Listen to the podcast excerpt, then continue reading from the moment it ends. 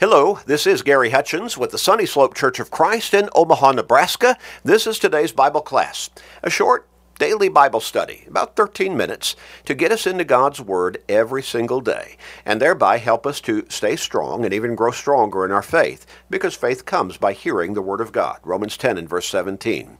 But being in God's Word every day also helps keep us focused on a relationship with God and have a more spiritual mindset to be able to deal with life every day. Now, you know people in your life, undoubtedly, who need to turn their thinking around, their focus around. They need to turn their lives around. They need to get in touch with their Lord and God and their Lord and Savior, Jesus Christ. They need to start thinking about their soul's salvation. Help them by sharing these short studies with them. You can do that through Facebook friends, text messages, and other uh, other technological means. But make that commitment and start sharing every day with your family members, friends, work associates, neighbors, with literally everybody you can. You may help somebody turn their life around and ultimately get to heaven. What a great blessing that will be for them, but it will also be a great blessing for you. So make that commitment and start sharing today and every day with everybody you can we're going to get back into our line of thought and study, and we're asking the question why do good things happen to bad people? Well, for the first three sections of this particular study, we asked the other question, the opposite question why do bad things happen to good people? And we talked about the reasons behind that. And hopefully, if you were with us during that time, you came to understand better why what seems to be bad things happen to good people sometimes, sometimes truly good people. Sin is the bottom is the bottom line problem. Sin prevails within this world, and sin leads to bad consequences, even sometimes on good people who are not necessarily guilty of the sins that are bringing the bad consequences on them. Sometimes it's just fallout. But again, when when mankind became sinful, going all the way back to the garden, everything changed. Sometimes, though, we recognize what we consider to be goodness in people that is not really goodness in God's eyes. And so sometimes people, they do bad things themselves, and that brings bad consequences on them. We also noted that there are a number of contributing factors. Sometimes it's just a matter of even really good people, truly good people, in God's eyes, occasionally they'll make a bad choice and that'll bring bad consequences.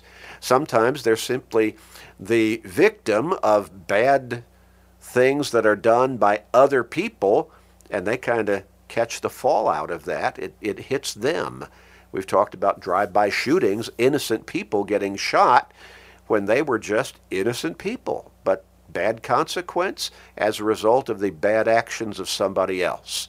And then sometimes it's just a, a product of life in this world.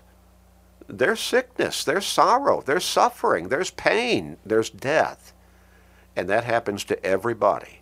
It is appointed unto man once to die, but after this the judgment. Hebrews chapter 9. Well, in this part of our study, we've been looking at why do good things seem to happen to bad people. We've talked about how God bestows some blessings universally on all mankind, such as sun and rain, all the laws of nature, even ungodly people, even atheists. They benefit from those natural laws, and those are blessings from God. But we also noted that God loves everybody. He wants everybody to be saved. He created all of mankind in his own image. Genesis 1, verses 27 and 28, or 26 and verse 27. And, and so he created us with a soul, with a spiritual being within our physical being. And that's so that we could walk with him, that we could be with him for eternity. But he leaves the ultimate choice, the final decision, up to us. But God will bless even ungodly people in some cases, demonstrating his love, and that should motivate them to turn to God. ultimately they will all have to appear before his judge before this judgment seat of Christ, our Lord and Savior. But God is giving them time and God is patient with us. And thank God for his patience. Now, we also noted that God's goodness and patience should lead the unrighteous to repentance. You and I, before we were forgiven, if you have been forgiven, through Jesus Christ, through the blood that he shed on the cross as our Savior, our Lord, the perfect one time for all time sacrifice, we were enemies of God because of our sinfulness. We needed forgiveness so that we could come to God through Christ and be counted good by him. Romans chapter 5 verses 6 through 10 very detailed and very straightforward because of our sins, before we were forgiven, we were enemies of God. You needed forgiveness. I needed forgiveness. And those people we see around us who we would look at and say, bad people, because they're living ungodly lives, they need forgiveness. God is not willing that any should perish, but that all should come to repentance. 2 Peter chapter 3 and verse 9. And Jesus calls everyone to come to him for spiritual rest. Come unto me, all you who labor and are heavy laden, and I will give you rest. Matthew chapter 11 and verse 28. You could read on down through verse 30. You needed God's goodness. I needed God's goodness. Everybody needs God's goodness. And His goodness bestowed upon us in our lives should open our eyes and motivate us to come to Him through Jesus Christ. Now, God will hold all accountable on the final day of judgment. We've pointed to 2 Corinthians chapter 5 and verse 10 repeatedly in this study. We must all appear before the judgment seat of Christ and give account of the things done in the body, in other words, in this physical life, whether good or bad. We looked at Romans chapter 2, verses 4 through 10, where we see both sides of the ledger the, those who live faithfully before God consistently, their reward will be eternal life. Those who do not, their reward will be eternal condemnation in hell. And with God, there is no partiality.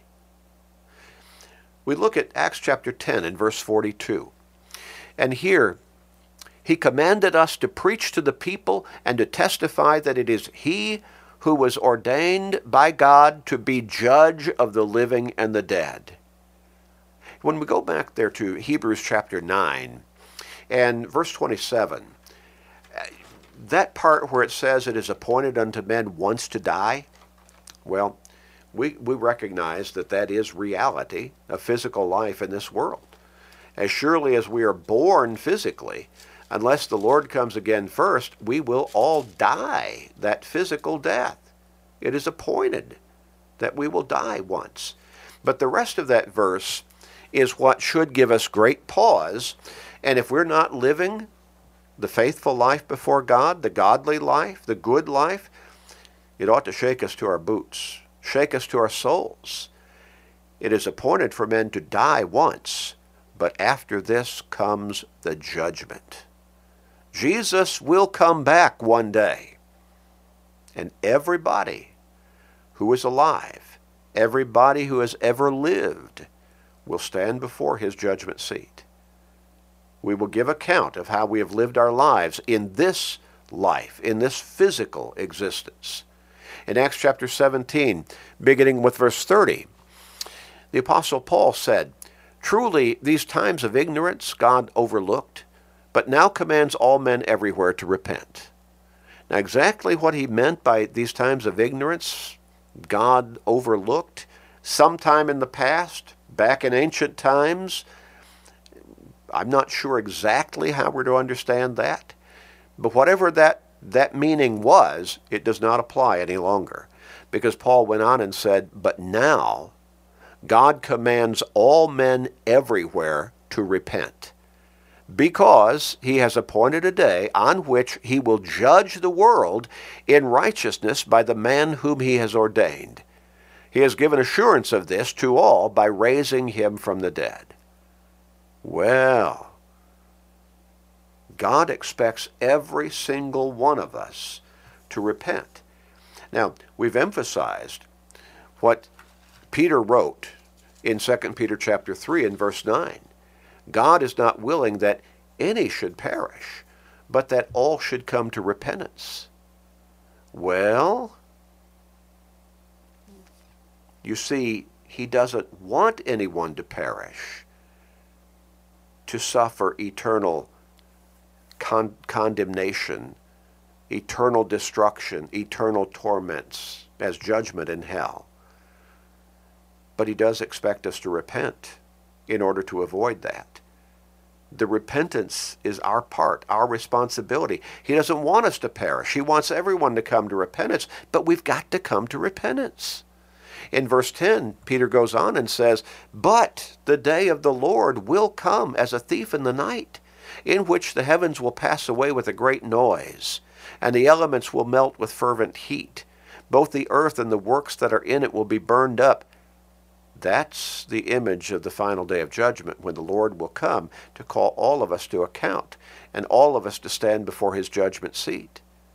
Peter goes on in verse 11 and says, Therefore, since all these things will be dissolved, and here's the rhetorical question What manner of persons ought you to be in holy conduct and godliness? The answer is understood in the question. We ought to be people who live our lives in holy conduct and godliness. We need to strive to be good people before God, and that only comes by being faithful people to God, living faithfully by His teachings. Let's stop and pray. Father in heaven, thank you for loving us. Thank you for loving us so much that you have that home in heaven waiting for us if we will come to repentance, if we will seek forgiveness through our Lord and Savior Jesus Christ, your way, and if we will walk that life of faithfulness through the rest of our lives on this earth. Thank you for being patient with us. Please, please, Father, help us to not just continue to take advantage of your patience, but to take advantage of that to the point where we obey. We repent. We come to you because that's what you expect of us. Help us to recognize that one day your patience will run out. Help us to never see that day in our lives but to come to you while we still have time. Please be merciful with us, Father, gracious Father. Please forgive us. We pray in Jesus' name. Amen.